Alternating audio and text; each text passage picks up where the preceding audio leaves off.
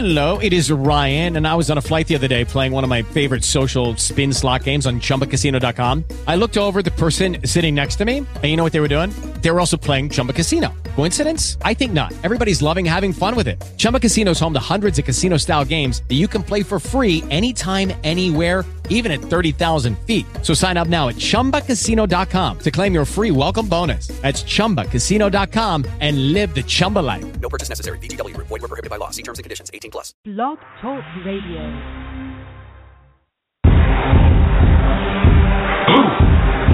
Yeah, yeah. You already know what time it is. Time it is. It's that official time. Time when we take this worldwide. Let's go.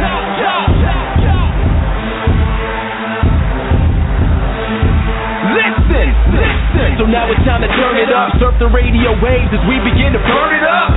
We all up in your area like landscape. Definitely bringing you the power slam and pancakes. It's a mandate that you tune in. It's time to move out so we can move in and recognize that this is no illusion. I'm here to clear the air so that there is no confusion. It all started off in the book of Genesis when Jacob was wrestling with who he thought was his nemesis. And when the man saw he couldn't overpower him, he touched his hip, but he really could have devoured him. From that point, then we hear a name change, rearrange the game, so now we gotta change lanes. Uh, so I'm here to let you know it's time to listen to the Pancake and Power Slam show. Let's go! Turn it up, turn it up. It's the Pancake and Power Slam. Turn it up, turn it up. It's the Pancake and Power Slam. Turn it up, turn it up. It's the Pancake and Power Slam show. Uh. Turn it up, turn it up. It's the Pancake and Power Slam. Turn it up, turn it up. It's the Pancake and Power Slam. Turn it up, turn it up. The Pancake and Power Slam show. Uh. Turn it up.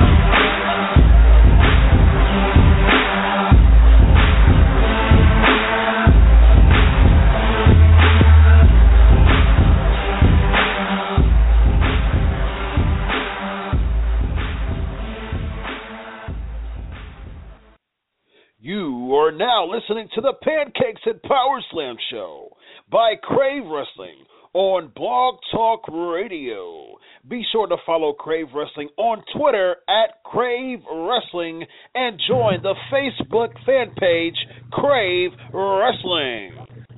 Episode 199. Ladies and gentlemen, we are on the road to 200. Next week will be the 200th episode. And on this road to 200, we will continue to bring you the hottest talent in all of the world. And speaking of the world, we're going a little bit of lucha, lucha on you. And I am so excited to introduce to you our guest. First of all, of course, I am Chris Featherstone, your host. As always, follow us at Crave Wrestling on Twitter and on Facebook at Crave Wrestling. And we will just continue to give you action packed, wonderful, wonderful content every week. Thank you so much for your support. Amazing numbers last week, and we got some announcements for you. But without further ado, we're going to go a little lucha on you and introduce the inaugural Lucha Underground champion. Unfortunately, the former champion now, but we'll talk a little bit about it and what's going on and what's the future, what the future holds. I would like to bring to you right now, ladies and gentlemen, without further ado, Ricochet, aka Prince Puma. How are you tonight, sir? I am actually doing pretty good right now. Awesome. It's it's great to have you. I appreciate uh, you being available for us tonight, and um, No I appreciate your time, man. Absolutely. So, a lot of people know about you, and there's some who don't. So let's uh, take a bit of a history lesson of who you are and how you developed to be such an amazing wrestler, uh, such a highly acclaimed wrestler. So let's go all the way back to when you started. So let let them know, let everybody know when you started and who trained you and what inspired you to become a professional wrestler. Oh goodness gracious. Uh, um. Okay. Well, I had um. honestly, like everybody always has the story. Everybody, like, or at least I don't know everybody, but most people that I know, most of my friends, most wrestlers that I know, they're always like, you know, I wanted to be a wrestler since I was two years old or whatever, you know. But um, my my story really isn't like that. Whenever I was like, I always played football whenever I was younger. Like, I played football from when I was like three or maybe four even. I don't know. I was real young, little kiddie football, you know, all the way until I was like I don't know. I guess I started wrestling. I started wrestling at 14, so I wrestled, I played football for quite some time. I always liked wrestling. I never, you know, from what I can remember as a kid, I always liked it. But um, and me and my friends would joke around. Obviously, we'd be like, "Oh, we're gonna be tag team champions one day." But I never really thought that was true, or even really. I was just playing around with my friends. But then um one day, it's really weird. One day, um, my best friend at the time, his dad knew a guy who owned like the supermarket. And at the supermarket, there was this kid that worked there who was a wrestler. And so my buddy's dad was like, "Hey, I could probably get you guys tickets to this wrestling show." And we're like, "All right, yeah, that'd be cool. Let's do it." And so uh, they got some tickets to this show, and it was like just a small little show. And um, I mean, they were in someone's backyard, but like the only thing that didn't, the only thing, the only reason they were in the backyard was they didn't have a building. They had like, conce- I say concessions, but it was like hot dogs and chips and things like that, and sodas and stuff Mhm. that they sold. And they had like, they had pretty cool like school bus seats, like two or three rows surrounding the ring. So it was like a little bit of, like cool little thing. And one of the guys took like carpentry or something and he like in high school and he made like this cool little entranceway. So they had everything, they just didn't have a building. And that's and it was called Chaos Pro Wrestling in Brookport, Illinois. It's probably about as far south as you can get Illinois. But um yeah, we went to the show and it was really fun for us, you know, we're watching these kids do cool stuff and then um I say kids, they're all like five years older than us. But whatever, they're doing it then they asked me and my friend uh if we wanted to like stay after and play around in the ring or whatever and we're like, Yeah, sure, that'd be cool. And we get in the ring and they saw that we were like pretty athletic and they asked if we wanted to start training and we are like, oh, I mean I guess we can, sure, why not? And just like like that, like instantly I was like, Oh man, this is like really fun. And uh even then like I never thought, Oh, I'm gonna be in the WW F one day. I'm going to be the WWE, or I never thought that. I was just there because it was fun. These guys were cool, and you know, it's something to do. hmm And then uh it just went from there. Like I trained for almost a year, maybe a year.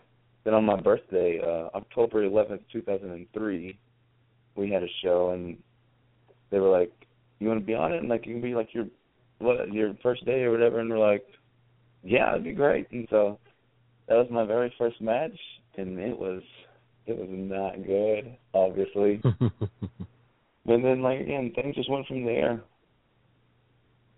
Wow. You know what? And it's so funny because you said something about, you know, people have their types of stories. Like, yeah, I was looking at this person. I wanted to be that guy.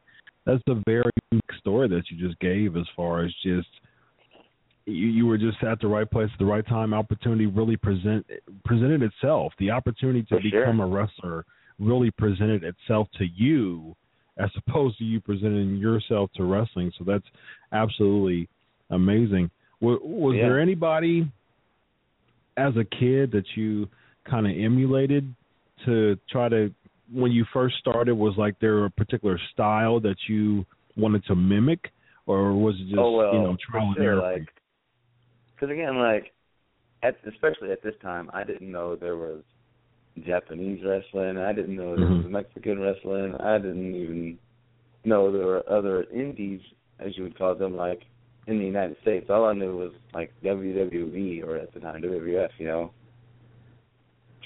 So um yeah, like obviously like I knew like WCW too, so I knew like my Rey Mysterios and that because he could do all the cool flips. Obviously, that's all I like liked. I liked the the Hardy Boys and like those guys, and obviously like my favorite wrestler is The Rock. He just always I was always watching. I was always on the TV whenever he was on, you know. Mm-hmm. And so like, and so at the time, I didn't have the charisma The Rock had because I was like this like little kid, little skinny kid. I didn't think I was even cool, so I was just watching, trying to emulate like Rey Mysterio and do flips and head scissors and stuff. Like, so he definitely is one of the guys. Eddie Guerrero, those guys are definitely like the guys who, I guess, especially at first, I was like, Mhm. be like those guys. Wow. So you mentioned Chaos Pro Wrestling, um, and how did name how did the name Ricochet come about? Uh, I guess it just kind of, I don't know, because the day was coming up for our first show, you know, and so we're all trying to figure out our names. And my friend, my friend, because it was going to be a triple threat because there were like three of us. Anyways, my friend, he was uh, he had like this blue like jumpsuit thing, looked like a mechanic's like thing. It looked like it was like blue and then he had this like blue mask that he ordered off the internet. It was, I think it was a cat mask, some sort of cat mask. I don't know. Mm-hmm. And he was going to call himself Kana Azul. It was like blue cat. And at the time he thought it was cool, but looking back, it was really funny. and then I had a bunch of names written down. I I can't remember any of them at the moment, but one of them was Ricochet, and I, I remember not really wanting Ricochet for one because I think Mucha Lucha was on at the time. People thinking I was copying that. But then Mm. I don't know. I kind of I kind of always wanted like a two named name, like for example Johnny Gargano or Chuck Taylor or something like that, Rich Swann. So I was trying to think of a cool two named name, and I just could never think of one. And finally the day came, and everyone's like, just pick Ricochet. It's pretty cool, and the definition fits your flippy stuff and all that stuff. And I was like, man, all right, I guess I'll, I guess I'll choose that. mm-hmm. And then I didn't. Again, I didn't even really want it, and for a long time I didn't really like it. But I'm glad I picked it. I'm really glad. I actually I really like it to this day now. Yeah, yeah, it, it works. I mean, you know, a dozen years later, people certainly know why your name is Ricochet because it to- Yeah. totally describes your wrestling style for sure. So, But yeah, So what was your main- At first, I just really didn't want it. I I really was like, man, I don't want to be Ricochet. right, right, and again, Ricochet presented itself to you. You didn't sure, embrace yeah. it in the beginning, and then now you embrace it. Again, it just goes with this story. Mm-hmm. just the the, the wild. 180. Yeah, very interesting there. So, what was your first major break? You you you battled as Ricochet. I know that you were doing some stuff in the IWA, if I'm not mistaken. Um, no, yeah. and- Um, well, actually, because uh, I guess I was really trained by a bunch of people. It wasn't just like one person, but one of them was like Chuck Taylor. He helped train me. Mhm. Uh, there's a there's a guy there. His, his name's Will, but he went by Kid Sinister. but uh, he helped train me a lot. A guy named uh, Brandon Thunderbolt Walker. He helped train me a lot. But um Chuck Taylor, he always made like the music videos because he like went to school for like editing and stuff. So he would always make these videos of all the guys and stuff, and he would like just put them on YouTube or send them out, and he would always put his email at the end of it. Mhm. And really, I can remember like the first like named company at the time that we worked for, or at least I worked for. This is the only I can remember was uh, IPW in Indianapolis, Indiana, Mhm. Identity Pro Wrestling. Me and Chuck Taylor and some of the guys, we went there for a couple shows, you know, doing our thing, and then that's when Ian Rotten had got a hold of us.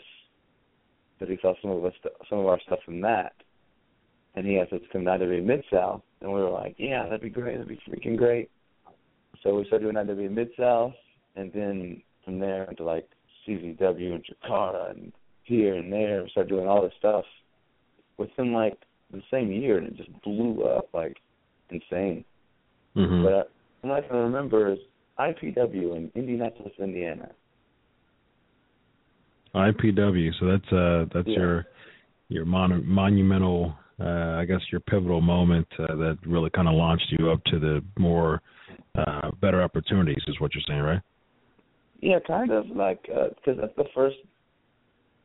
Because I did a bunch of like Tennessee and Illinois and Indiana shows, but I never did anything that was like considered real cool in the Indies, and IPW was mm-hmm. one of the first like real cool ones that I remember doing. Wow. Anybody in particular you remember going against?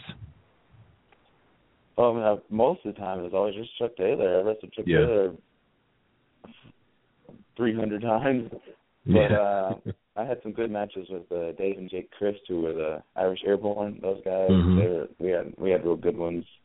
Wrestled Billy Rock a whole bunch of times. He's a guy from around the Indianapolis area. Um, I had some good ones there with. At least, I mean, like they probably aren't good now, but at the time, I remember being like, "Oh, that wasn't bad." But going back Yeah. and watching them now, I'm sure they were horrible. Me and Kyle O'Reilly had one there. oh, Colorado, ROH, yeah, Yeah. absolutely. Uh, me and AR Fox had a pretty good one there. mm-hmm. Mm. Yeah, man. That was a that was a fun little company. And what year were you here? Oh man, it had to be 2005 maybe. Mm-hmm. Wow. Because I think I started with IWA in like 2006. Mm. Yeah. Wow, so that's a that's that was a pretty interesting transition there. So you went to from IPW uh, to I, IWA, and you mentioned uh, uh, Combat Zone (CZW), and of course, uh, two of the best prodigies that came out of there, of course, was John Moxley, now the Intercontinental Champion Dean Ambrose, and former ROH Yeah. Champion Adam Cole. Uh, did you go against any uh, either one of those, either one of them in uh, in CZW? Uh, not in CZW, but I've I wrestled John Moxley in IWA. Mhm. Then I wrestled Adam Cole in Evolve. Okay. Yeah, yeah, Evolve. Yeah. Absolutely. Yeah. Uh, who are now partnering with the WWE, interestingly. So, yeah. it's, uh, wow, it's crazy. yeah, very, very crazy. Um, yeah, but so your your time in CZW, let us know a little bit more about that. Of course, a lot of people was- don't know who, what Combat Zone is. You know, it's definitely more of a hardcore style. A lot of uh, yeah. you know, a lot of uh, hardcore, a lot of foreign objects and, and things like that. Uh, Oh yeah. was it was it was it tough for you to kind of integrate in that style, or did you fit right in? Oh no, because well, CZW is it's known for its ultra violence, but it actually had some really good wrestlers on the on the show too. Just like a Yeah, really diverse, actually a really diverse show because they had the high flying, the hardcore, they had the strong style. They they really had it all. But in my time at CZW is actually pretty short. I can only think of like maybe six, seven times I've ever I wrestled there hmm because I don't like I don't really know why, but yeah, I, I think my Hmm. time at CZW is pretty short, mostly because I think I, I was doing Chikara a lot back then, and I don't know. I just remember doing more Chikara than any CZW. yeah. So yeah, let's But, talk about um, let's talk about Chikara for a little bit. So, you know, Oh, of course, a lot of a lot Chikara. You know, with CZW, you got more you know a hardcore style, ultra violence. So you know, but with Chikara is more like an integration. It's more of like a, a a focus of characters. They're they're very character Yeah. heavy, and Very um, you know, two two prodigies, two, two, two big names that came from uh, Chikara. There's been a few, but uh, Chris Hero and, and uh, Claudio Castagnoli, which is now, you know, Cesaro. Cesaro. Uh, yeah. Yeah. So, uh, did you did you go against any of them, or what what names that a lot of people know now? Yes. that- Uh, okay, go ahead. one of my first like really like big matches was against I remember Claudio, and it was it was wild. He was like throwing me all over the place, hmm especially because at the time I couldn't have weighed 120, 115 pounds, and Claudio was literally the strongest person on the earth. So he was throwing me all over, but it was really cool, and I was real nervous. I remember, but at the end, like at the end, it was a really, really good match, especially for me mm-hmm. at the time.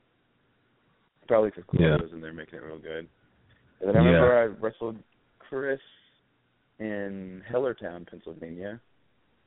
And I remember being so nervous on that one too. I was like, man, he's gonna hit me so hard. But he was like the best. He was so good. So, what do you think about as far as Claudio is concerned? You know, there's been so many times where the WWE, uh, you know, has had that opportunity to really push him and make him a main event star. Do you think the WWE's dropped the ball on that? And and what do you think? What do you think about Claudio that is hurting him from getting a push?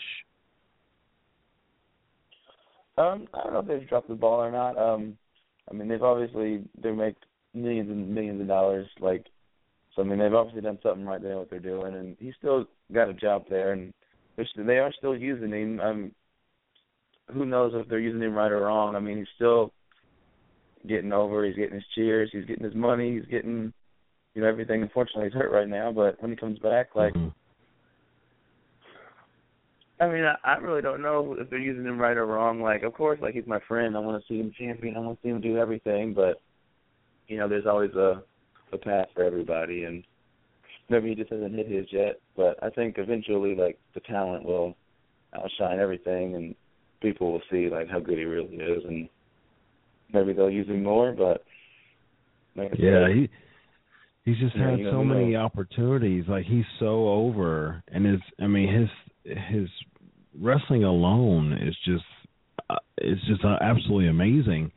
Yeah, the WWE, you know, it's, it's tough to to see a lot of times, you know, how they book Cesaro because you know he'll be on such a high and such a uh, you know a good upward direction, and he'll just start losing a bunch of matches. So a lot of times, you know, I'm, I'm a big Cesaro fan. I, I think he's one of the best wrestlers in, in the galaxy oh, but yeah, you know it's sure. it's tough you know it's tough to see that a lot of times so you know you were talking about your size and you were a a slinky guy you know when you first came and Yeah, of course was. you know you got some some uh some some depth and some muscle mass uh, over the years you looked you looked a lot of uh, girth yeah that's that's uh the word i was thinking about too i was about to say that but uh cheeseburger you look you looked a lot of like cheeseburger from roh He probably weighs more than me. You, you, more than cheeseburger weighed more than you do. Oh, that's that's saying a lot I- too. I was, I mean, I was just really skinny, man, so skinny. uh-huh.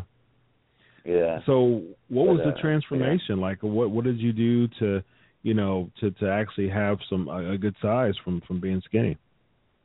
Well, uh, that started. It really started when I uh, went to Japan for the first couple times back in like 2010. Yeah, I got there and uh, I was, you know, Pac, who is now Adrian Neville, Pac Mhm. was over there with me, and since from being over there, I guess he just had this such a business mind. He was like, "We're here for business to wrestle and work out and become the best we can," and so that kind of, especially until then, I I can I kind of always just wrestled. I like, I loved it at the time, but I didn't. I guess I really didn't know how much I did until I started going to Japan and really focusing on wrestling Mhm. and becoming the best I can be. That's when I really was like, oh, I'm actually like pretty decent at this, like, and I slowly like started just loving. I mean, again, like I said, I always loved it when I when I was in the ring and wrestling, but not until I started going to Japan did I just really, I guess, fall in love with it. And like I Hmm. said, I, I was Pac was in such that business mind. You want to be the best, and I was like, I want to be the best too. So I started working out, and we like worked out and diet and wrestled and ate and worked out and like just became the best we could be. And it's like he has a big, a crucial part in helping me like get to the gym and learn more about all that too. Yeah, because So, you know yeah. Pac or, or Neville was the same way because he was very, very, very skinny too. You Yeah, know when he exactly. started Yep. off. Yeah, and he and he got uh he's pretty pretty jacked up now. How long did it take you? I mean, how long did it take for that regimen to really produce results? Well, um, like I said, when I first went in 2010, I was like 130 pounds, 135 maybe, and now I'm sitting at like 195, 196. Mm. So I mean, it was just like it's just been a slow process. Like it's been ever since then. It's just been a slow process. I've been gaining, but I mean, within the first like couple tours, I could I start seeing a bit more size here and there. hmm Some of the like guys were like, "Oh, you got a little bit bigger," and I'm like, "Really? I didn't notice." But I guess from the first couple months, if you're really serious about it and you eat enough and you work out enough and you get enough rest, like you'll start seeing it. Yeah, yeah, that's yeah, and and we, we've seen that. You know, like I said, with the, with a few wrestlers, yourself and of course Neville. Um, yeah, so basically, let's uh, let, let's talk about your time uh, in uh, in Chikara a little bit more. As far as uh, was it Helios? Oh yeah, Yeah. So, so you were a mass wrestler, uh, and then uh, there were some some issues that uh, basically you won something. How did that come about? Basically, they revealed that you were Ricochet, and and how that storyline come about? Well, um, again, because I only wrestled Chuck Taylor at the time. Chuck Taylor and I had a bunch of like matches together, and I think we were the finals of uh, the Young Lions Cup one year, and he ended up winning the Young Lions Cup. But then I, I guess I think I challenged him to a match. Or maybe he challenged me to the match. He was like, "I'll give you another shot or something, but the loser can never show their face in Chikara again." And obviously, I accepted. We had the match, and I ended up losing, so Ricochet could never show his face in Chikara again. And then I think I was gone for two or three months or something, but I was gone for a couple of shows. And finally, I came back, and I was in this Helios gimmick. And he was like, "No, that's Ricochet. That's Ricochet." And everyone in the crowd obviously plays along, and they were saying, "No, we don't know who this is. This is the first time ever seeing him. It was pretty cool." And then I came back at Helios, and I won the cup. And there was a cool whole story about how Chuck Taylor was becoming crazy, saying that Helios is Ricochet, and people were like, "No, he's not." And it was pretty cool though. But then, I, Yeah. yeah, I eventually came back and I won the cup from him. And yeah, that's pretty. That's pretty awesome. Yeah, because that that reminds me of. um I, I- I'm a just a big wrestling historian. I remember the machines back in the '80s, and Oh. how when Andre the Giant was um Giant Machine, and you know Bobby Heenan when they came in as the machines, you know him and uh um you know Big Machine and Super Machine, uh Yeah. Blackjack Mulligan and and um uh uh who be, became Demolition Axe. Um so, Mhm. yeah and yeah, just that whole it was it was that whole gimmick too, you know. Heenan was like, Yeah, you know, that's Andre the Giant, you know, fire him, fire him, you know, and people were just not yeah, people just playing to like I don't know who that is, you know. Yeah, just, I mean, it it looked just like Andre the Giant. So yeah, it was it was.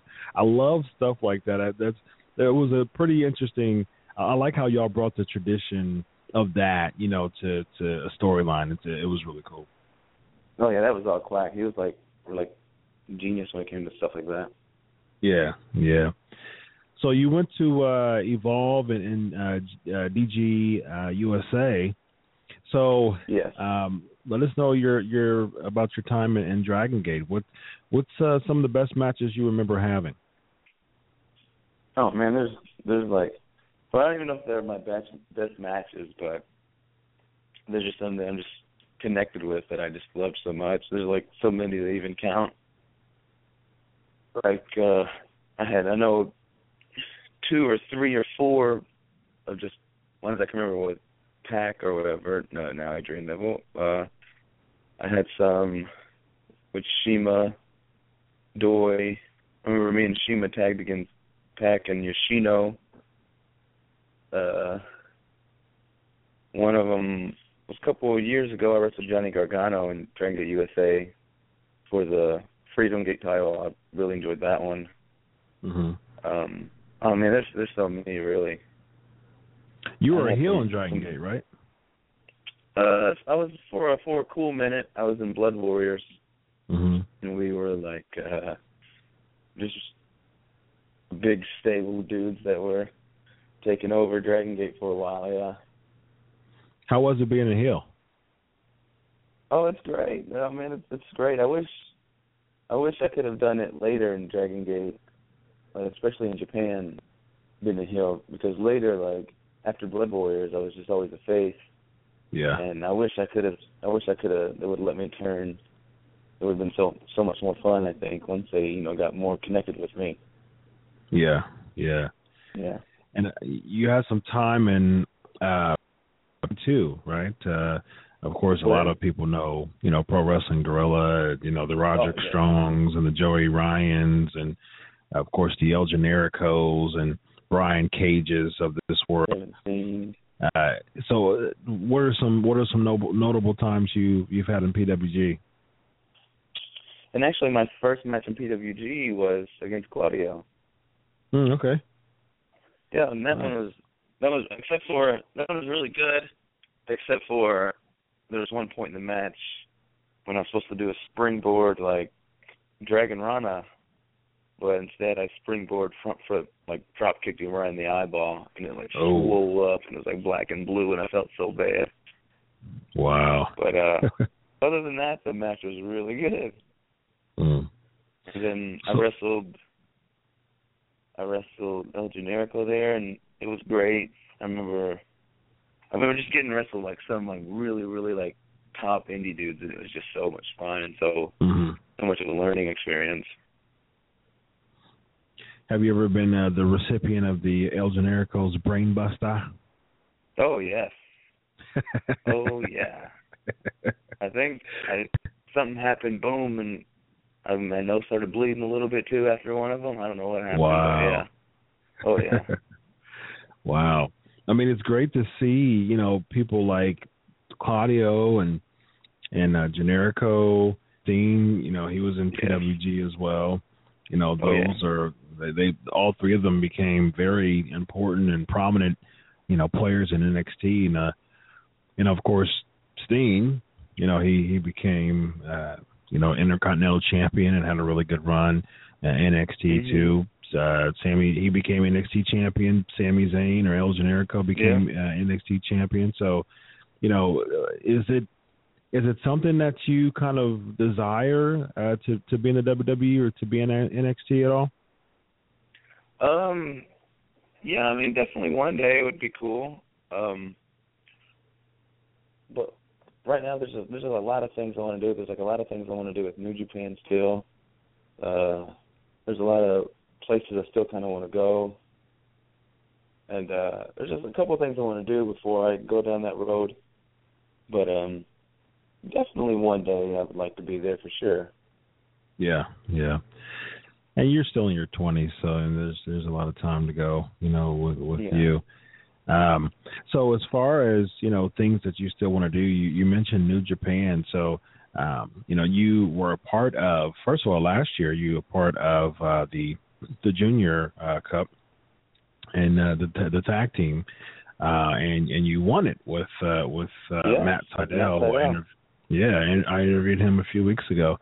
And uh and then you had a, such an amazing match um, at Wrestle Kingdom 10, which I can just continue to put over. I, I just absolutely love that pay per view. I yeah, think was I was, one. yeah, it was because the thing is, I love nine. I love Wrestle Kingdom nine, and Yeah. I mean, I, I really didn't think, I really didn't know rather that New Japan could top nine, but but New Yeah. Japan did when it topped with ten. Ten was absolutely an incredible pay per view, and you had you know the pleasure to open that uh, in the uh, Yeah, four way with uh, uh, I think it was you and Matt Sydal against uh, uh, Roppongi Vice, uh, the Young Bucks, and Red Dragon, Red right? Dragon. Yes. Yeah, yeah. Yes. So how how was it being in how was it being in the Tokyo Dome and and, and competing at Wrestle Kingdom? Uh, yeah, uh, insane. We got Yeah. uh, we we got to the building, you know, earlier in the day and let let us in. I was walking around and looking, it was the biggest thing on planet Earth. It felt like at least. I was just pic- I was just not picturing, but just looking at all the seats, and I was in the middle of the ring, like looking. Man, it was such a big place, and then as soon as we like me and Matt walked out of the curtain and, and we were on the ramp and then we seen all the people filled up in all the seats. It was oh man. It was crazy. Like, you know, this is what it's about, like oh man, it's like exactly what you would hope for, you know. It's what you want to do and I don't know, man. It's hard to even describe. I'm like stumbling over my words. It's hard to even describe. It was just so cool. Yeah. And the the fact that we got to open like WrestleMania ten uh, Wrestle Kingdom ten, sorry. Uh, Yeah. It was like it's like a it's like a privilege, really, man. Yeah, that's a good Uh, way to think about it. Yeah, as much as like a you've accomplished. Yeah, it's a, as much as you've accomplished, you know, to to still stay that humble is definitely uh, definitely admirable. So speaking of uh, WrestleMania, you kind of slipped there, but I did want to bring that up a little bit because you were talking about just you know big names and big lights. So if there's if you had a if you had an opportunity to to compete at WrestleMania 32, who on the active roster would you compete against? Is this like singles match or tag team match or what? Whatever you want to do. Oh, hmm. I don't know. That's a that's kind of a hard question. But um I guess if we were going singles match, if I had a choice, I would pick. I'd like to have a match with Sami Zayn. Hmm. That would We that would just tear the roof off. I would love that. Yeah. If we're going tag team match, maybe me and Rich Swann versus. Oh man, it's so hard. There's so many cool people, dude. Maybe Apollo Crews and maybe Neville. Mm. That will once again tear the tear the house down for Uh, sure. Yeah. So so you yeah, I'd like to mentioned. Crews. You, you mentioned Crews. What where do you see his future in the? WWE? Oh man, he can do anything he wants to, man. He's the best. He's like there's no there's no limit for him. Because he's And this is based like on- a, a superstar. Yeah, this is based on your experience with him and just watching him over the years. Yes. Uh I was there on his his very first Dragon USA tryout match. It was like I was he dude didn't even have but fifty dollars to his name to pay for the tryout and look at him now he like owns the world. Like Wow. and he's and, and along that whole time he's still like the nicest guy possible. He's uh, Wow. he's he's a really cool dude. Yeah, he's awesome. And Yeah, he that deserves, he deserves everything. Oh yeah, yeah, I, I totally agree with that. I, I've been real big on Apollo Crews or Uhaa Nation. Um, just you know, years ago, I started uh, following his work, and uh, yeah, just an amazing arsenal, move, amazing move set, and uh, he yeah, I, I think have one that of my favorite matches in Dragon Gate I've ever had too. really okay. What year was this? Yeah. Um, 2014 maybe. Okay, so We had a- relatively recently. when I was when I was Dream Dreamgate champion. We had a Mhm. match at Cork and we were the like the main event. He was the first nice. ever first ever like foreigner versus foreigner Dreamgate main event title Mhm. match like that Dragon Gate's ever had. So So the uh, guy, the the Gasians uh, the rule Gaijin, yeah. the night. Yeah. yeah. yeah, rule the night. Yeah, the Gaijins. Yeah. And then even then, like they were they were kind of nervous about it, but it was so- it was so cool because uh Shima called us up to the front and he showed us this little sign, and he said that the sign said uh no vacancy, like sold out. Mhm. So like even though like because they were kind of worried about you know, the foreigner versus foreigner for the the main belt wouldn't be much. You know, they they were just worried, but they were so proud, and you know, it sold out, and we were like, oh crap, like that's insane. I don't know, it was just a cool feeling. Yeah. Yeah, that's Yeah, that's awesome. Crews Nation, yeah. I mean, yeah, just I mean, just on paper, you know, Rick Ricochet versus you know, well, Uhaa Nation at the time, you know, that's uh just on paper that that's a stellar match. So, Lastly, let's uh, let's talk about some Lucha Underground for for a little Yeah, bit. definitely. So, how in the world did the producers of Lucha Underground? How did they recruit you? Why you? Like, what did they say about you? Honestly, this is that- probably a pretty crazy story too. Uh-huh. Uh, this is a pretty crazy story too.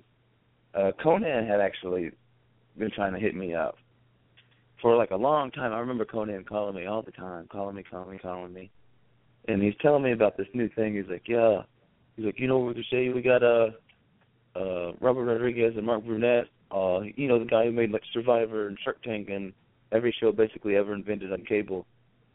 And then uh, he just keep telling me about this Lucha Underground, Lucha Underground, and I at first I kept saying, "Oh yeah, cool, maybe I'll think about it." But in my head I was like, "No, I'm not to do this. I don't want to do it." And this, I mean, he called me for like months, and I just kept saying, "Well, I, I kept saying, yeah, I'll think about it. I'll think about it. Maybe, maybe." But in my head I was like, "No, I don't want to do it. I don't want to do that. I don't want to do that." And because I don't know if you remember Wrestling Society X, Oh yeah, I remember that. so like really cool concept, like bad delivery, you know. right. and that's what I thought this was going to be. I'm like, I don't want to be a part of that again. Like, when people think of me, I don't want them to think of something bad or I don't know, you know.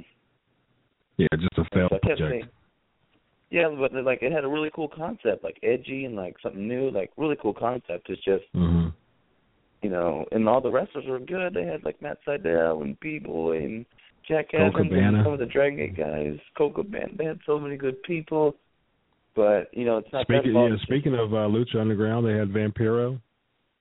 Yeah, they had Vampiro. Yeah. Yeah. So um I was just worried, as I kept saying no. And then uh finally one time I uh I was out for PWG and they had called me to like Univision like offices and uh one of the guys who helped run his name was Sean Fogelman, he helped he like pulled me in one of the offices and like had a meeting with me and like told me showed me all these like skits and all these pictures and told me the whole plan, what they're going to do with it, and I was like pretty interested. And they took me to the set of where it's going to be, and they they had like the temple, you know, and they were showing me around. It looked real cool, and I was like, oh man, this is so cool. And I was like, yeah, okay, maybe I'll think about it. And then uh they're like, we got to know soon because we're going to start filming soon and all this stuff. And I'm like, all right, cool, maybe I'll we'll talk soon. And again, I just I didn't know because again at the time I really wanted to try to you know do something with the WWE or in the future, and I didn't want something to ruin it. hmm But um, so finally we started talking over contract stuff. They they got me. We started talking about contract stuff, but I kept like kind of putting it off. I put it off for so long, and then like I want to say it was like a Wednesday, and we were supposed to start filming on that Thursday, like the next day, and we're still like talking over contract stuff because I'm still so like I don't know. I don't want. I don't want to be part of something that's not cool. But then I guess that night we finally figured out, you know, some contract stuff, and we finally came to an agreement. And he was like, "All right, cool. We'll send you your flight in a little bit." And then within like ten minutes, I had a flight out there, and so I had to pack up that night. And then again, like I guess the rest is history. I just I went there and I saw everything, and it just turned out to be like one of the coolest projects, you know, that you know has happened in wrestling in a long time. You know, Oh like, yeah. cool and edgy and different and and I just it was so cool and I was like I'm glad I did it. I'm really glad. Again, and that's something that I didn't want to do. I didn't want to do it for so long, but it just kind of came on me and and I guess the character that I am, the you know the Prince Puma character, Konnan, he was the one that was really like, hey, this is the kid, this is the guy that we need for this character. Like hmm from from what from what they were telling, like the producers, they were telling them about the character. They're like, this kid would be great. And so I guess they really didn't have any other like backup options for that character. Like it was like kind of me or nothing at the at the time.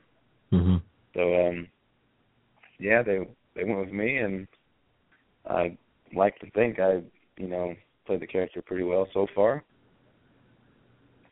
Uh, yeah, you became champion. so yeah, they uh you know, they they put you over enough to to give you the title. So uh, you know, of, of course they obviously they had well, the funny thing is, in I don't know if you know, but the funny thing is, the whole first season, I didn't win any match except for the Aztec Warfare match, and then when I won the actual championship. I yeah, it was actually Aztec Yeah. Warfare, I guess. Yeah. Yeah. But before that, I didn't. I don't think I won any match. Every other match, I, except for one, me and Johnny tagged against the crew. But Johnny won. He was the legal guy. He got the pin, so I technically won. But right. other than that, I didn't. I don't think I won a match. So it was it good Which is- working with Johnny Mundo? Oh man, it's so cool. Like he's like the coolest dude ever. He's so like just down to earth and chill, and he's up to do anything. Like he and he can do anything because he's really good. But man, yeah, it's been a it's been nothing but a blast. Like to work with him. Mhm. Is there anyone in the in the federation, the promotion that kind of gives you pointers, or do you see yourself, you know, being a dozen years in the in the business now? Do you see yourself on the on the other end giving other people pointers? Um, I'm always. Like we have a couple agents like Chavo and Vampiro, and I, now Paul London's an agent. But like, I'm always down for someone to give me any pointers. Like anything I can take to try to become a little better, I'm down to to know. Mm-hmm. Um, but um, yeah, sometimes like it's really weird because I still think of myself as the skinny little 15 year old, long haired, crappy Ricochet. Like, yeah. But sometimes I do like find myself maybe giving someone like some pointers or something, just what I think, and they're like, yeah, you know, you make some sense, and they like they take it, and it's you know it's a pretty cool feeling. Like, you just I don't know, it's pretty cool. I don't. That's something that's really weird to me too, but that's another Mhm. story, I guess. But Yeah. yeah, sometimes I. And some people will like when I'm on an indie show, like some sometimes they will like come up and ask me, "Hey, would you watch my match and give me some pointers or something?" And it's that's even like pretty cool. Like Yeah. someone's asking me to watch the match because they want to know. Like I don't know, it's pretty cool. Yeah, that's That's great.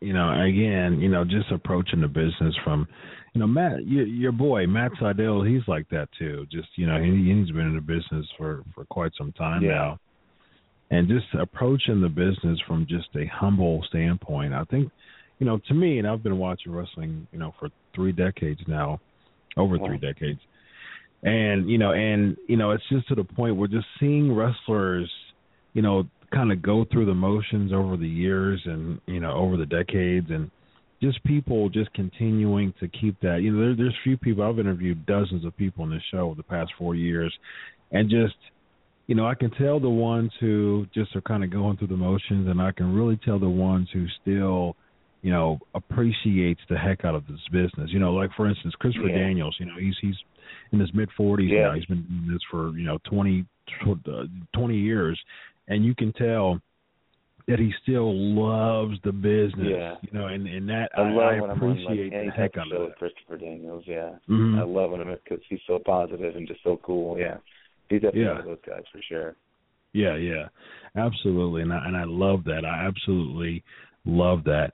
So yeah, I mean, you know, that's my encouragement to you, and you know, just to keep that humble spirit. You know, people people notice that stuff, and you know, it's it's Yeah. great to have. So, what are your plans in the future? Season two of uh, Lucha Underground debuts next Yeah. week. Starts next Wednesday. So, what are your plans? Uh, man, we got some pretty cool things coming up this season. Like, of course, like everyone knows like Rey Mysterio's on this season. Yep. Uh, I mean, we got some pretty cool stuff. Pretty like some new characters and, um, of course, you know everyone's interested in seeing if Prince Puma's going to regain his title back from Mil Muertes. Yes, Uh, Mil Muertes. but uh man, it's really cool. We did some really cool stuff, and uh, I'm actually really excited. There's actually a big, big surprise this season that has to do with uh some Prince Puma. There's a big like, so uh get ready for that. But um, Mm. Yeah, man, uh you got to sit back and you know buckle up because it's gonna be a wild ride. So, uh but man, I, I wish I could like talk more in depth about it because I went through so bad, but I can't obviously. But Right. man, it's gonna be it's gonna be pretty cool. Like it's pretty excited like that. You know, things turned out really well and it caught on and everyone really enjoyed it.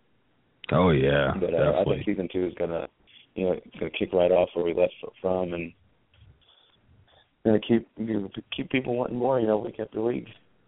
Yeah, yeah, absolutely.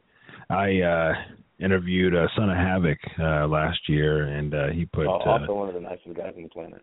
oh yeah, yeah, great guy, great guy. Yeah, he's um another person who's been around, you know, the business for a while For and still just and absolutely still loves it. humble. Yeah. Yep, Yeah, absolutely. he Very humble. Uh and he you know, he put over uh, Lucha Underground heavily and uh you know, it- it's and it's great and, and you know, it's it's it's great to see an alternative a successful alternative televised show. You know, we we mentioned Yeah. Wrestling Wrestling Society X. I watched every single episode, you know, uh back too. then of, of Wrestling Society X, and I actually liked it. I, I liked it. I, I I was actually upset that they closed it down and, and shut it down because I liked the you know the exploding you know tables and and things Yeah. like that and the feuds between uh uh, uh Six or X Pac or uh him and Vampiro and then uh when Colt Yeah. Cabana was Matt Classic and then when Teddy Hart was just uh flipping everywhere you know from every Flipping off every everything. angle of the building. So yeah, it was it was great. I loved it. I appreciated that type of wrestling. And so, you know, like you said, we see that, you know, 15 years later almost, you know, we see that in a different style. Uh Yeah. but it's it's alternative enough because it comes with an amazing storyline, the theatrics, the drama, the suspense. It's it's like, you know, it's a wrestling show, but it's more of a theater meets wrestling, and that's what that's what people that's what makes Lucha Underground so different than well, actually, any yeah, other that's type the, that's of the thing because because Lucha Underground isn't just a wrestling show. Right. It's actually categorized as a TV drama Mhm. about a wrestling company. Yep. So it's actually just it's a TV drama that happens to be about a wrestling company. That's Right. actually that's the technical way to describe. It. That's what it is. hmm And it's Yeah, and it's so- successful, and it's it's successful, and and we've got season two coming up. So let everybody know where you can be found. Yeah, definitely. Um, pretty much every social media site is King Ricochet, whether it's Instagram or Twitter or what have you. You can find me at King Ricochet. I'm always posting something, whether it's on Instagram or Twitter or Facebook or something. There's I'm always talking about something, whether it's I don't know cat jokes or something wrestling. I'm always posting about something. So yeah, follow me on those. And uh yeah, it's uh pretty much all I do is because I just wrestle and I come home and I sit and I play video games and uh, get on my social media stuff. So Nice. Yeah. Absolutely awesome. My last question to you: Who wins Super Bowl Fifty? who wins? That's I was actually just having a conversation about this today, and we had this big long conversation, and then at the very end of it, like when it all came down to it, we were just like, anybody but the Patriots. Like I don't care who Amen. it is. I don't care who it is. Anybody but the Patriots, please. Because, like I said, I would like to see Fitzgerald have a ring. I would like to see um Peyton Manning walk away with a ring, as a last ring. I'd like to see Cam Mhm. Newton have a ring. I would like to like just anybody but the Patriots, please. Oh man, I I cannot agree with you more. See, my thing is I'm an AFC guy because I'm a huge Titans Uh, fan. So I'm an NFC just guy. yeah, see, because I have the AFC uh favoritism, I want Denver to win. You know, but Yes, the thing I, is, I guess I would know- have to say I want the Panthers to win. okay, okay, because they're technically like my second team that like I've liked for a long time. My 1st Uh-huh. I like. I'm an Eagles fan, which is horrible. I know. I'm an Eagles fan first. Especially with Chip leaving. for a long time. Yes, uh, I, I actually like that. But I just remember Yeah. for the longest time I've always kind of liked the Panthers too. I've always kind of liked the Panthers. Uh-huh. But um I think it was the colors. I think I've always liked the colors since I was young, or since they started using them colors. hmm But then uh, Yeah, the the funny thing about that is that uh, Chip Kelly, you know, a lot of people are happy that he's leaving, you know, Philly, but uh, you know, there's talks of him actually going to Tennessee as as a coach, and so I don't know I how think to feel uh, about I think he just got signed at the 49ers. I think. Yeah, San Francisco. Yeah. Yeah. Yeah, it was yeah, it was uh, San Francisco that he just got signed to. But as soon as he got as soon as he got let go, like the same day, because I always I mean I love sports. I write for Sports Illustrated, so yeah, I love sports, and so Yeah. you know it's it's one of those things that I always get alerts on my phone, and, and like within a couple of hours of him being released from Philly, there were uh, there was an article that came out of you know Tennessee now talking with Chip Kelly and. I wish I we would have got Mariota. Nah, yeah, you know that's my thing is it's like, uh, of course I didn't want Whisenhunt because he didn't, you know, he stunk up the place, Yeah. and so I wanted a different coach, but I, I didn't want I, didn't- I didn't want Chip Kelly. I, I really I want I want Gruden. I want Gruden to come back. I want Gruden to get off get off his couch and get back into the field. I, I really want Gruden. Yeah, I guess I, I guess I, I guess I really didn't know who I wanted. hmm I guess I was I just really didn't want Chip Kelly to mess up the team anymore Right, right, yeah. because you know, it just wasn't the same Philly. It wasn't the same Philly offense. It wasn't like it wasn't the same at all. I agree. I agree. Well, we shall see. We shall see you win Super Bowl uh, 50. You know, you you're going for the Panthers. I'm going for the Broncos.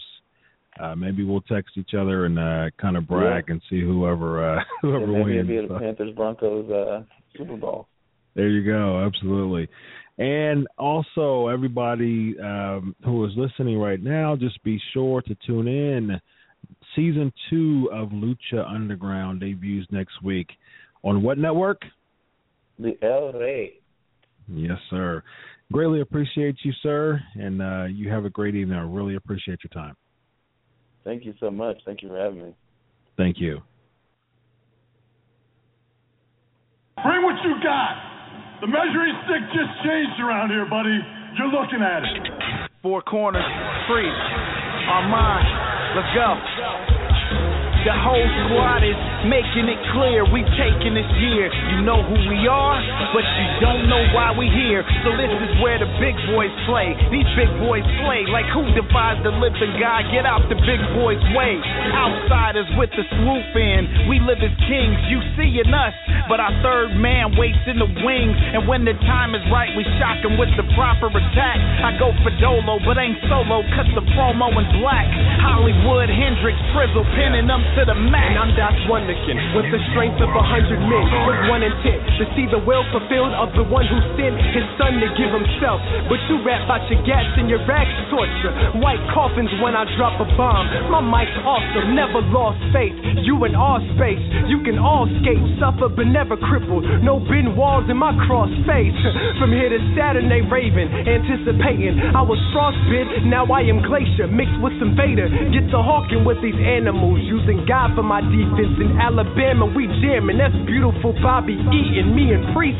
We the dangerous alliance, nah, the Harlem Heat. Tie the do rag before we do battle. You're talking sheep, you all what you speak. This too sweet. Till the genre is took back, we reppin' that wolf pack. The foundation shaking, no mistaking, yeah, we shook that. Trust in God we trust, pushing forward, never look back. Meekness ain't at all weakness, some people mistook that. Stamping out this crook rap, he turning the power on, on the razor's edge. Leg drop after a power bomb. Tired of the lies, man, we bringing the truth through. Diligent and fruitful, the owners in our group too. It's good to be king, sold out, this war is brutal. We playing them war games. Our army go move too. You through. I'm in the rafters with a bat in my hand and stand to shatter all your plans so they don't matter. In the grand scheme, it's that easy. We tag teaming, Steiner brothers, we love it. Demand the win, establish it. This the clash of the champions. This is where the big boys play, huh? We ain't here to play. Episode 199, ladies and gentlemen. Who better to have it with Prince Puma, aka Ricochet, former Lucha Underground champion. Of course, we had Magnus scheduled some scheduling conflicts. Him, him and I talked uh, uh, today to get a future date uh, set, and we'll let you know about that, of course. Next week, we got some amazing, amazing stuff planned for episode 200. We will let you know. Be sure to follow at Crave Wrestling to stay tuned about announcements this week between now and next week, uh, 200th episode. Be sure to stay tuned at Crave Wrestling for announcements. So I'm, I'm just excited about what's going on and what we have in store for episode 200. But as far as tonight is concerned, what an amazing interview by Ricochet, also known as Prince Puma from Lucha Underground. Great guy, humble guy, and I, and I can appreciate the heck out of that.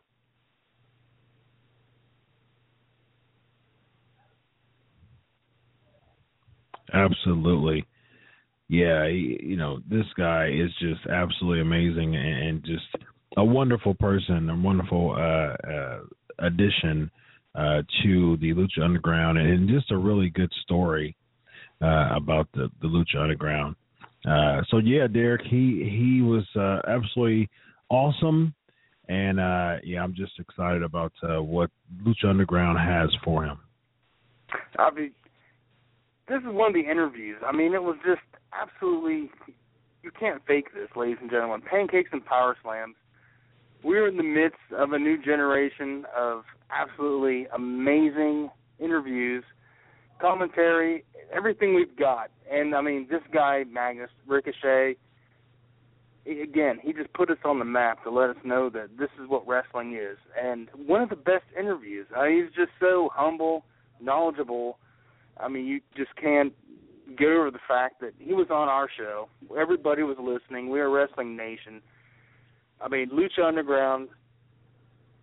One, it's probably some of the best wrestling you've ever seen. WWE cannot Yes. compete with it. TNA obviously is a joke. So, I mean, let's continue on. And this guy, it was an honor to have him on our show.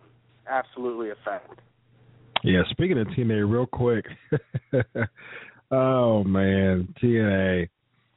So uh Derek and I, we we usually, I mean, we have, you know, occasional lunch and and or dinner, and we, you know, we usually um converse uh, with each other about the show um throughout the week through text. Uh, just go over, going over some ideas and formatting, and so we we actually got a chance to meet up today, and uh, we watched TNA. and uh, I mean, you know, as a journalist, I I still watch TNA strictly for the factor of you know watching wrestling, and I just love wrestling, and I write about wrestling, and I get paid to do so.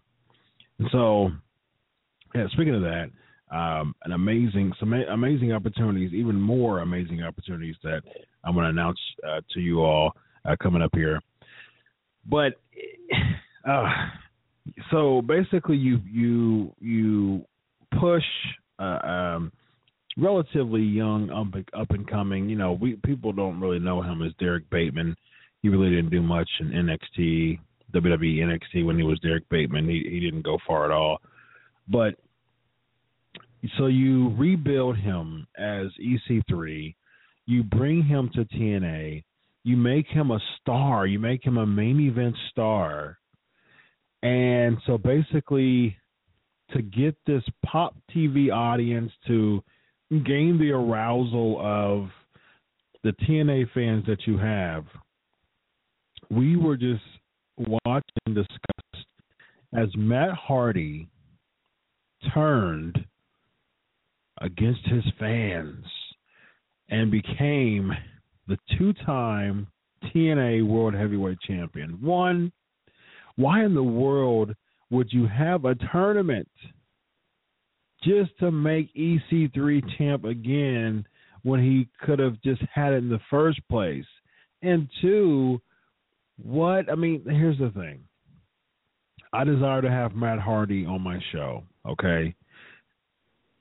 But why in the world would you try to develop a company with a heel Matt Hardy.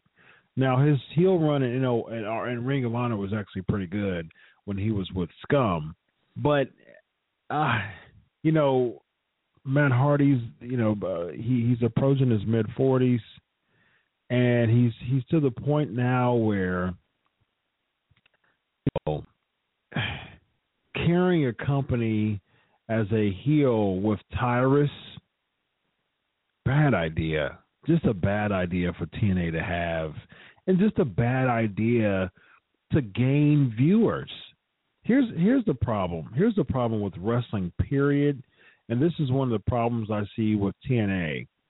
So TNA, there's companies that that there's companies that are innovative enough to gain viewers because they have people saying, "Ooh, watch this." Two companies that come in mind initially are Lucha Underground and Ring of Honor. Then you have the other two televised companies, WWE and TNA, which spend too much time on saying, okay, well, we have these many viewers. Let's make sure to cater to these many viewers that's where the problem comes because you're not gaining more viewers. And in fact, as you look at WWE's numbers, you're actually losing, well, TNA's too, you're losing viewers.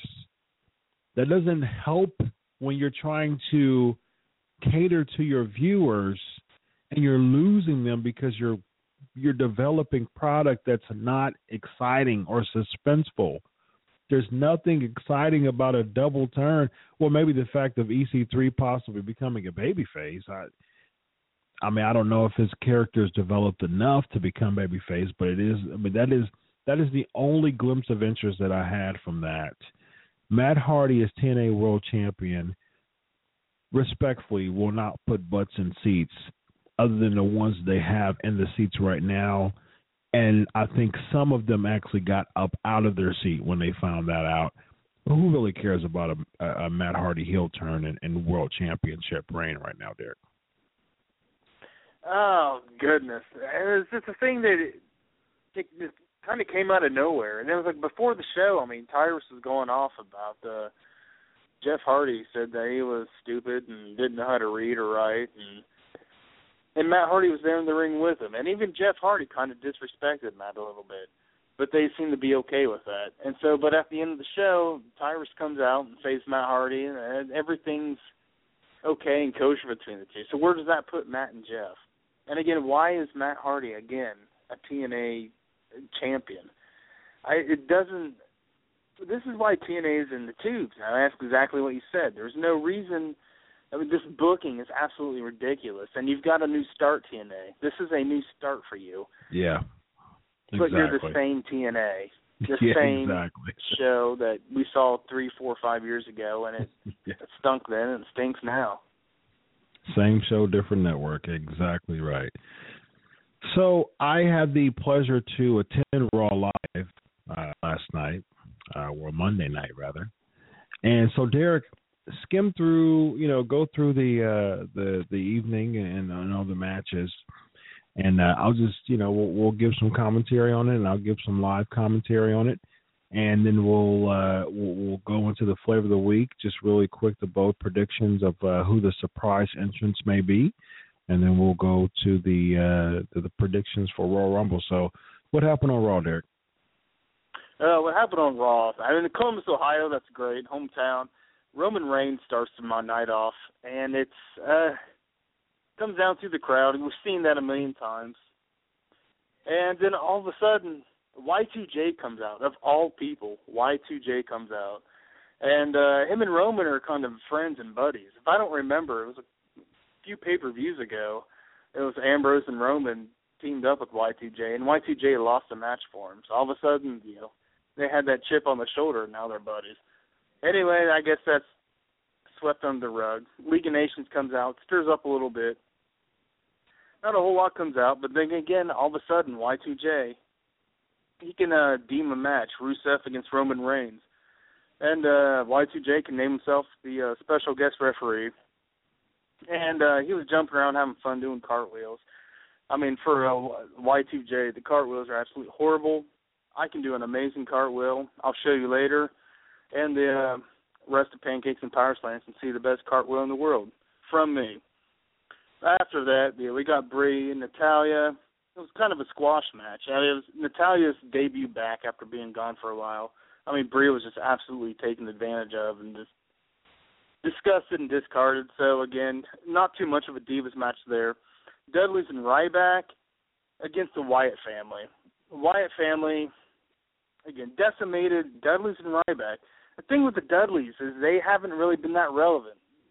Okay, on SmackDown they might win a match or two, but for the most part, their comeback has just been an absolute turmoil, absolute disgrace. Doesn't remind me of Dudleyville when the Wyatt family goes and gets Dudleyville just doesn't really make much sense anymore. So I mean, why why keep making this relevant? But again, I guess it pushes the Wyatt family, even though there's not a whole lot to say there. Big Show and Heath Slater.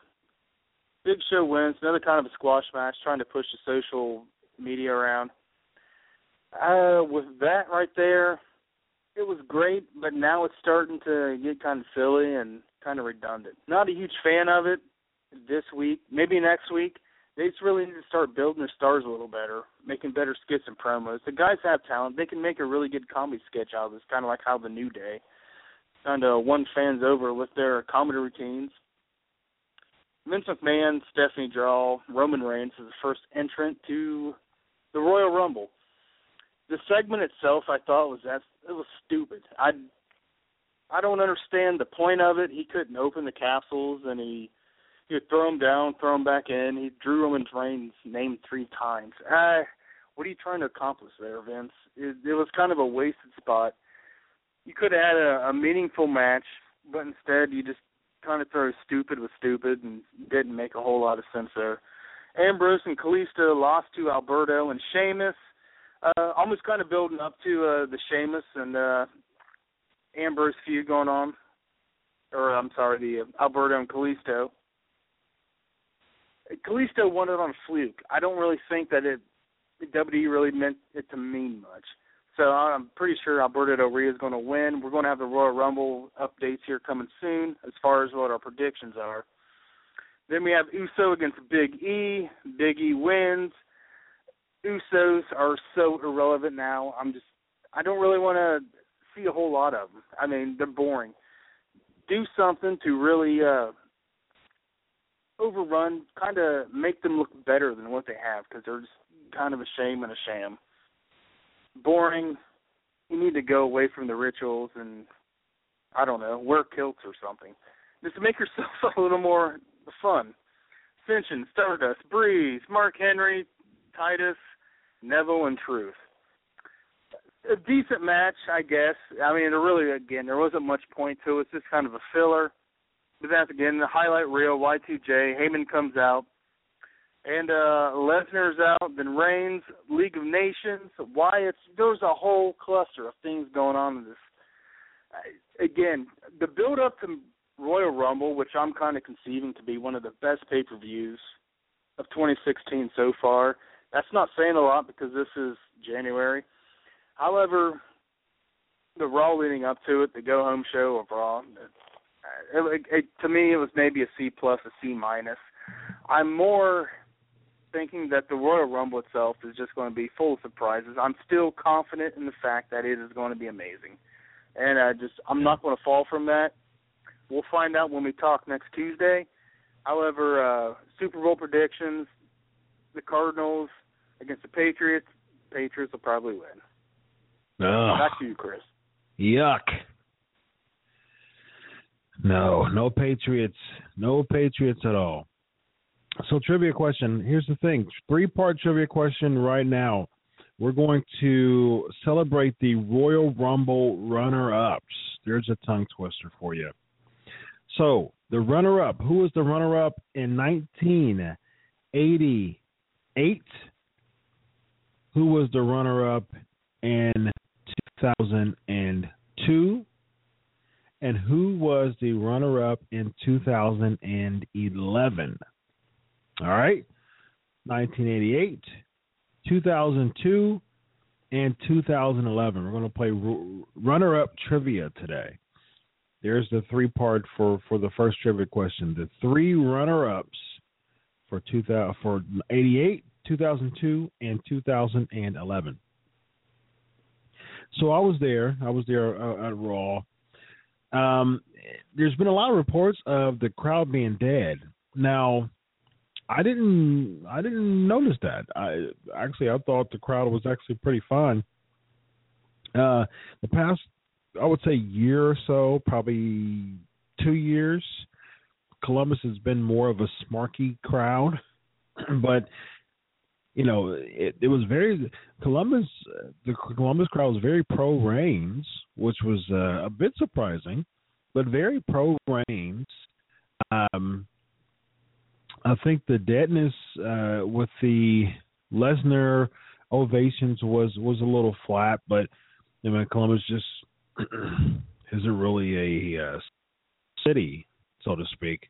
Although I did buy a shirt uh, as a collector's item, but yeah, I mean it was okay. Interesting uh, take by Jericho. He just walks right out the ring. I did. I broke a story last week about uh, uh, some information that was received uh, on my phone that uh, could uh, be planting the seeds for a, a Jericho heel turn. Uh, also, uh, I wrote that on uh, PW Mania, and of course, uh, we are wrestling. WAWNation.com is also covered um, with my credit on WrestleZone.com so yeah, it, it, it was pretty interesting. So we'll see. You know, we may be seeing a, a Jericho heel turn, a, a, possible feud with with um, Dean Ambrose, which you know would be very interesting there. So, but it was uh, um, pretty interesting. I, I liked it. I I didn't have a problem with uh, Raw. I actually enjoyed myself. Um, another teaser that I also reported um, that uh, I also reported through some through, through this, just about the same sites. Uh, we saw that uh, Lesnar and Wyatt may be starting a program. Of course, that was been that's been talked about for uh, weeks, really a couple months now, and uh, it's very interesting. So, yeah, One Man Gang '88, 2002 was Kurt Angle, and 2011 was one of my favorite uh, runner-ups, Santino Marella. Next, next uh, three uh, pack of runner-ups: 1991, 1997, 2013. 1991, 1997, and 2013. But yeah, I enjoyed it. Uh, I think it was a, I think it was a great Raw. I enjoy. I, I I think it's one of those things that just being there you know, amongst just a live crowd, just kind of skewed my critique of it. If I would have probably watched it at home and it, it would have been a different city, I think probably my, I think probably my take on it would have been basically the same as a lot of the other people. But I didn't get a chance to watch it, you know, uh, over um, out, outside of me being there live. But I'm sure that if I would have, you know, if I would watch it over, it it'd probably have the same type of feel as what a lot of other people saying as far as it being dead. So I can't see how dead it is because I'm not I'm not outside of the arena. There's a lot of chairs, there's a lot of chants, there's a lot of talking in the arena. So it wasn't just a flat crowd there were some cheers and there was some boos. So wasn't very bad to me. Decent uh decent go home show to to Raw because the thing is it kind of set the table for a couple of feuds.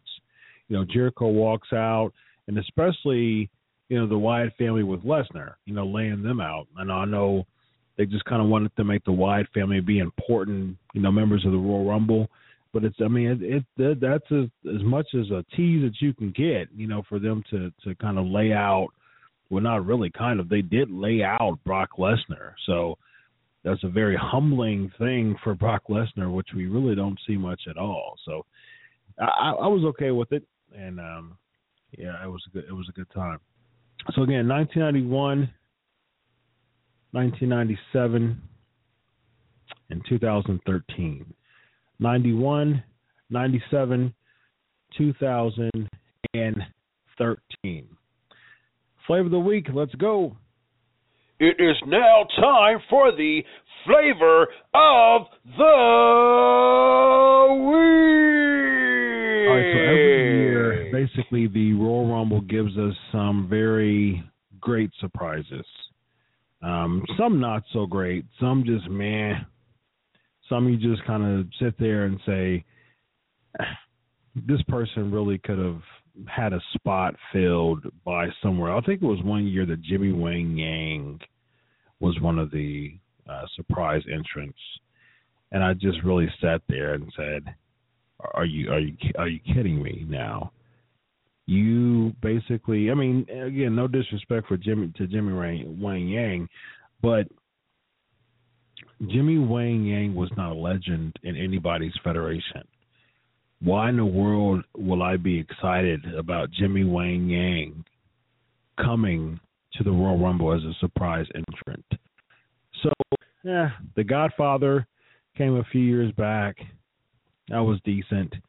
Uh, I think probably eleven was was the was the most awesomest um, surprise entrance when they had both Booker T and Kevin Nash uh, in the same Royal Rumble. That was absolutely amazing, and that was two mark out moments. And of course, thirteen when when Chris Jericho came back. But Derek, think about what three people. You can even say three people who you would like to be surprise entrants. What three people do you think would be surprise entrants in the Royal Rumble this year? Uh, the Royal Rumble this year, obviously, I mean, everyone's been talking about AJ Styles coming in, uh, members of the Bullet Club. I mean, that would be absolutely phenomenal. Are you kidding me? That'd be great.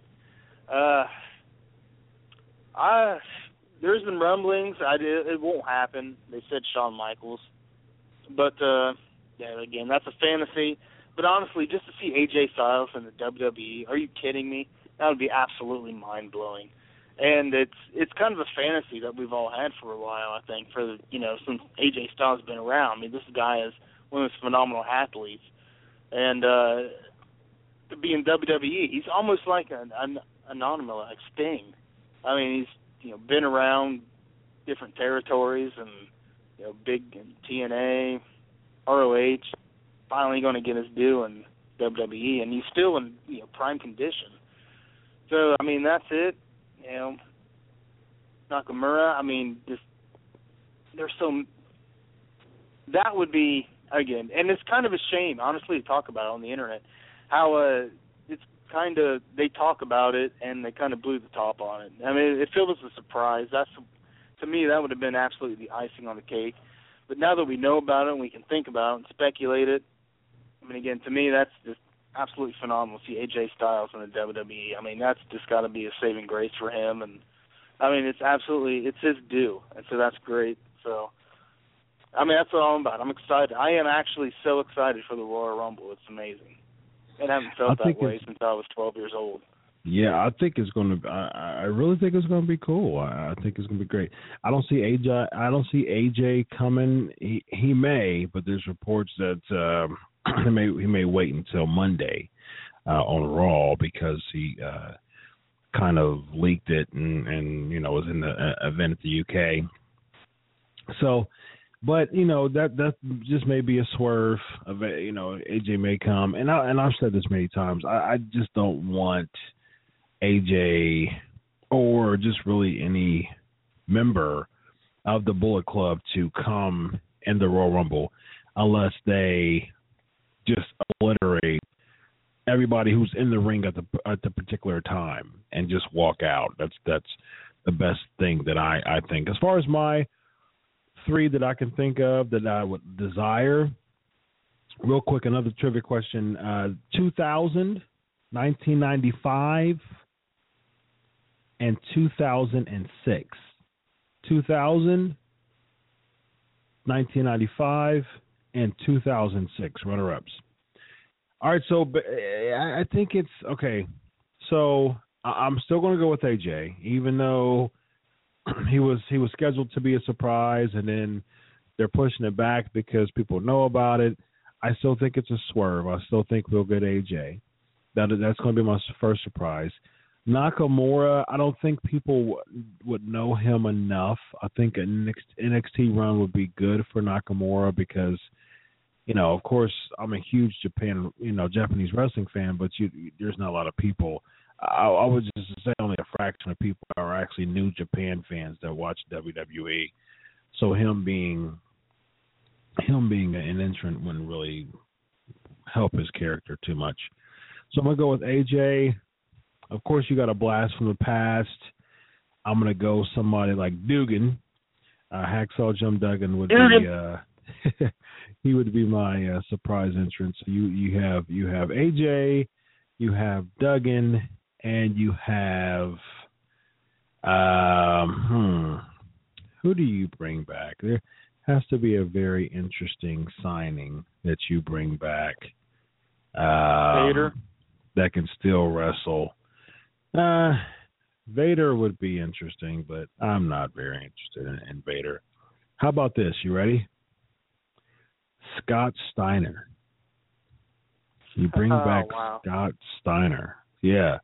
So AJ Styles, Hacksaw Jim Duggan, and Scott Steiner are my three are my three picks for surprise entrances. So uh uh someone just asked what's the final trivia question. Uh the year two thousand, uh, the year nineteen ninety five, and the year two thousand and six. Those are the, that's the uh, final trivia question for tonight.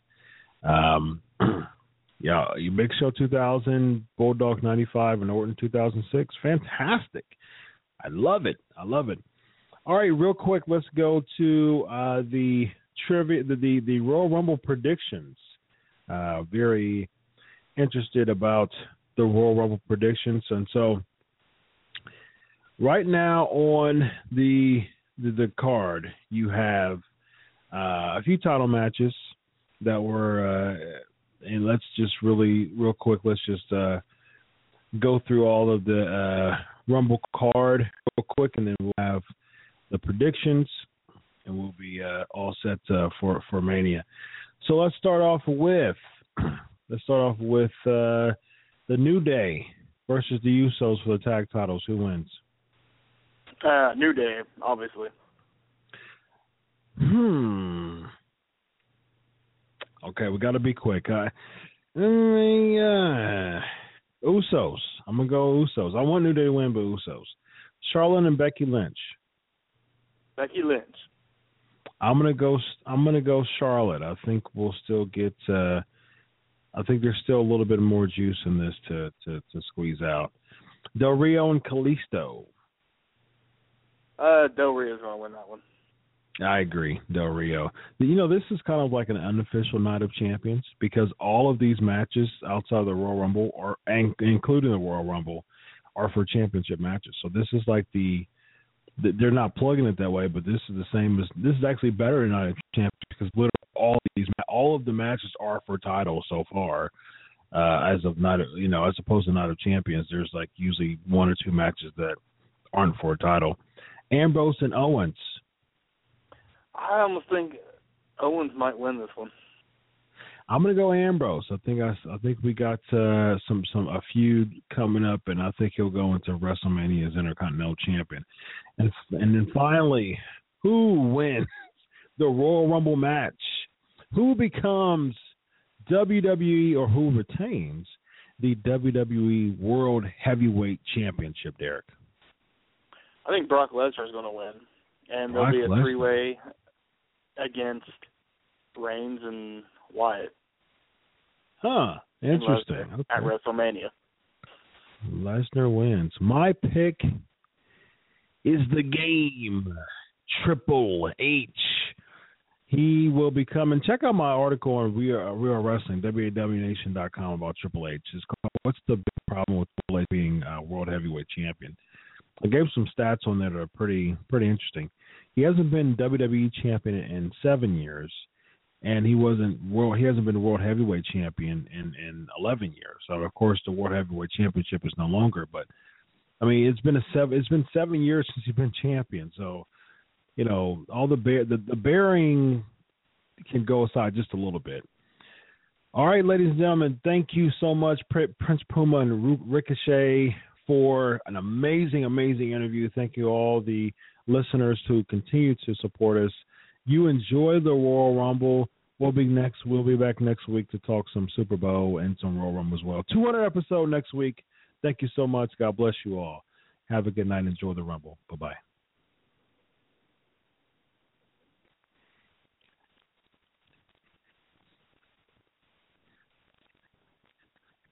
With LuckyLand Slots, you can get lucky just about anywhere. Dearly beloved, we are gathered here today to. Has anyone seen the bride and groom?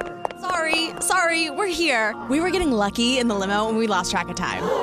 No, Lucky Land Casino, with cash prizes that add up quicker than a guest registry. In that case, I pronounce you lucky. Play for free at LuckyLandSlots.com. Daily bonuses are waiting. No purchase necessary. Void where prohibited by law. 18 plus. Terms and conditions apply. See website for details. Purchase new wiper blades from O'Reilly Auto Parts today and we'll install them for free. See better and drive safer with O'Reilly Auto Parts. Oh, oh, oh, O'Reilly Auto Parts.